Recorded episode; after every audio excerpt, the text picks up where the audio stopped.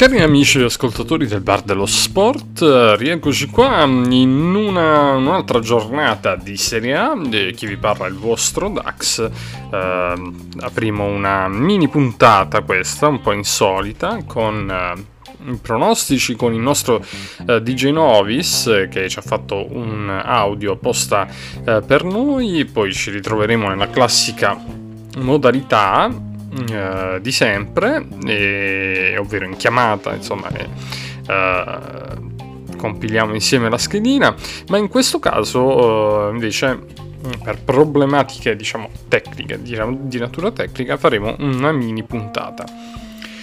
E allora andiamo subito con questa che è la penultima giornata di Serie A che ha detto già tante cose, ovvero tante retrocessioni, o meglio due retrocessioni, già quella della Samp e quella del Cremonese, poi ancora ci deve dire eh, i piazzamenti in Europa, ma più o meno sono eh, più, alcuni perlomeno stabiliti e, o quasi stabiliti, mentre per quanto riguarda eh, il campionato ovviamente la vittoria strabiliante di questa eh, stagione da parte del Napoli allora, diremo pochissime cose perché, eh, come detto, eh, abbiamo delle, delle, o meglio, ho delle problematiche di natura tecnica, eh, di natura vocale, quindi eh, diciamo che poi torneremo appunto nel formato ehm, di tutti i weekend e intanto vi raccontiamo quello che è il menu di questa 37esima.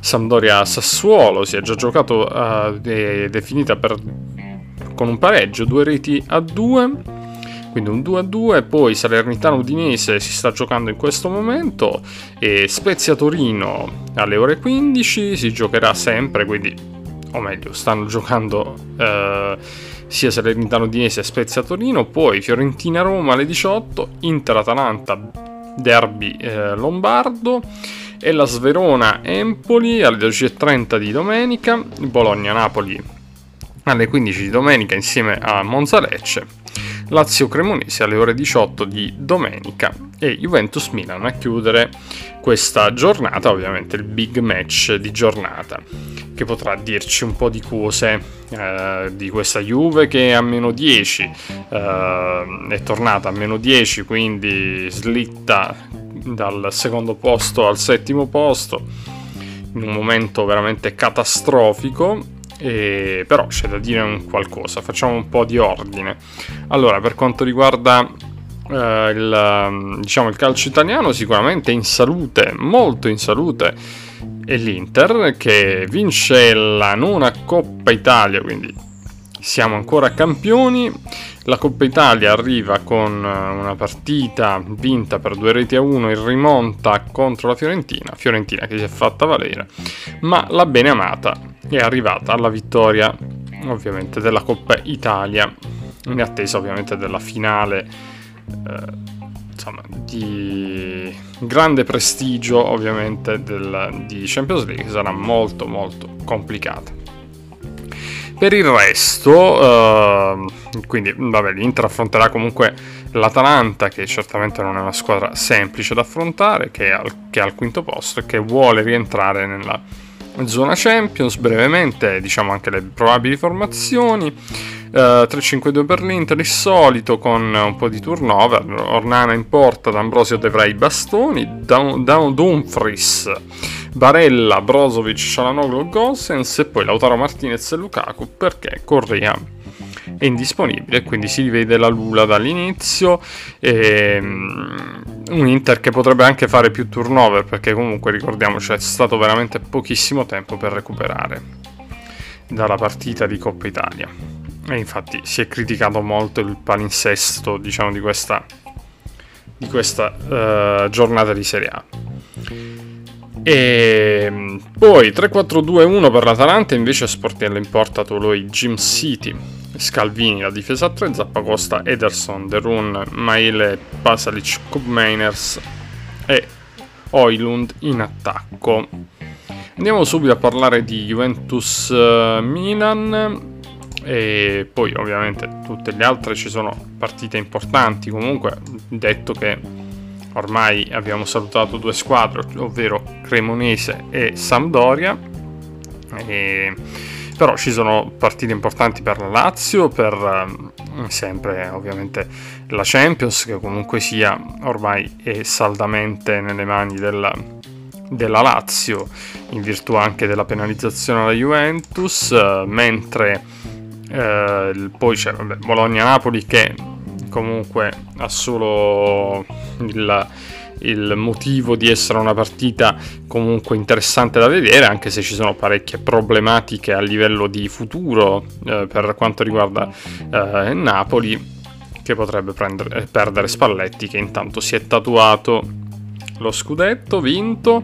Poi c'è anche Fiorentina-Roma con un Mourinho che sembra non pensare ormai al campionato, ma solo e semplicemente alla finale di Europa League per riconfermarsi quindi in Europa un allenatore di alto livello e per dare un segnale ovviamente alla, alla dirigenza. E poi c'è importantissima anche Spezia Torino e, e la Sverona Empoli perché chiaramente ora la Sverona è tornato in zona retrocessione ma è a un punto sotto lo Spezia e quindi può succedere di tutto, ma è anche importante la partita eh, del Lecce, ovvero Monza-Lecce che eh, potrebbe, in caso di sconfitta dei leccesi, dei salentini, potrebbe portare poi all'ultima giornata con una, veramente un finale thriller, perché potrebbe poi rischiare anche il Lecce, invece con una vittoria si metterebbe al sicuro e quindi questo sarebbe poi fondamentale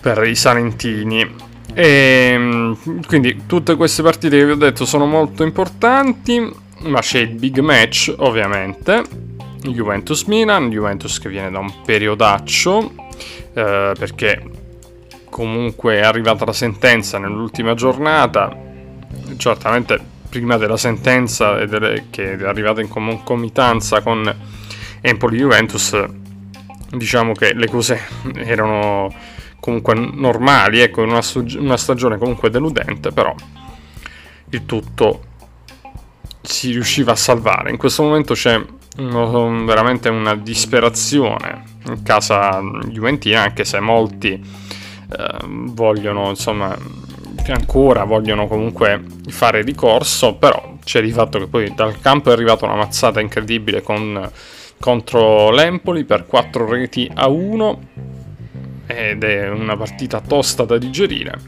E poi quel meno 10 che veramente fa uh, deprimere i tifosi bianconeri e che comunque non è, non è, la fine dei vari processi ma insomma bisognerà vedere come, come andrà a finire il tutto. C'è qualche speranza ancora di raggiungere comunque l'Europa eh, per quanto riguarda la Juventus mentre il Milan vuole ovviamente tenere ben saldo il posto in Champions. Quindi andiamo nel, um, nelle probabili formazioni di Juventus-Milan e troviamo quindi una Juventus che vuole riscattarsi con un 3-5-1-1 di Allegri anche lui in bilico per la prossima stagione. Scesni in porta, difesa a tre gatti Bremer Danilo, quadrato Miretti Locatelli Rabbio Kostic, eh, i 5 a centrocampo Di Maria. Eh, come trequartista dietro Milik. Per quanto riguarda il Milan, invece 4-2-3-1 di Pioli, Megnan, Calabria, Ciao, Tomori, Hernandez, i 4 in difesa, Krunic e Tonali a centrocampo Messias e Diaz e Leao dietro l'unica punta, Giroud. Andiamo a sentire ora il nostro DJ Novis che ci racconta di Bologna-Napoli, così io riprendo un attimo il controllo della, della, mia voce che, insomma, come vi ho detto, non, non devo sforzare più di tanto, almeno per questa puntata. DJ Dax, ciao a tutti. Napoli vince in casa 3-1 contro l'Inter, partita vera e difficile. Vanno in rete Anghissà, Di Lorenzo, Gaetano e per l'Inter Lukaku. Il Napoli continua a vincere anche a scudetto acquisito, Spalletti resta in scia per superare il record di punti di Sarri.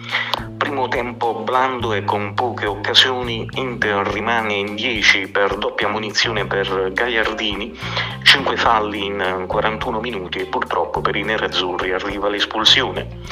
Nella ripresa al 40, 47 minuto occasione per Di Lorenzo, para Onana, pallone che va in corner al 65 minuto, prova Cavara con un tiro a giro di destro ma Onana, sempre pronto e vigile. Al 66 minuto arriva il gol degli azzurri, rete di Anghissà, Zelinski trova Anghissà in mezzo all'area di rigore e il camerunense con un bel gesto atletico supera Onana.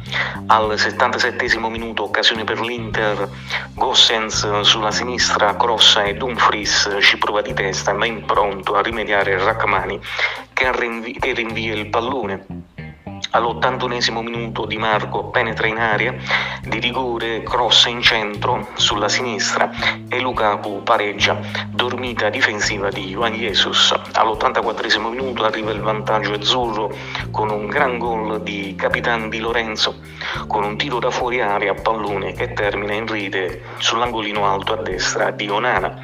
Al 94 arriva il tris di Gaetano contro Chile veloce, Simeone vede solo Gaetano in area di rigore e Gaetano che di destro supera Onana.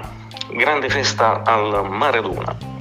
E domenica il Napoli va in trasferta a Bologna, Bologna reduce dalla vittoria fuori casa a Cremona, partita vinta per 5 a 1. Bologna 50 punti, 13 vittorie, 11 pareggi e 12 sconfitte, 48 gol fatti e 45 gol subiti.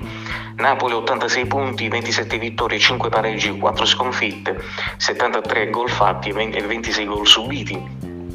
Le statistiche Bologna-Napoli, ultima vittoria in casa dei Felsini risale al 25 maggio 2019, partita vinta per 3 a 2 ultima vittoria fuori casa dei Partenopei 17 gennaio 2022, partita terminata 2-0, ultimo pareggio 15 luglio 2020, terminata 1-1.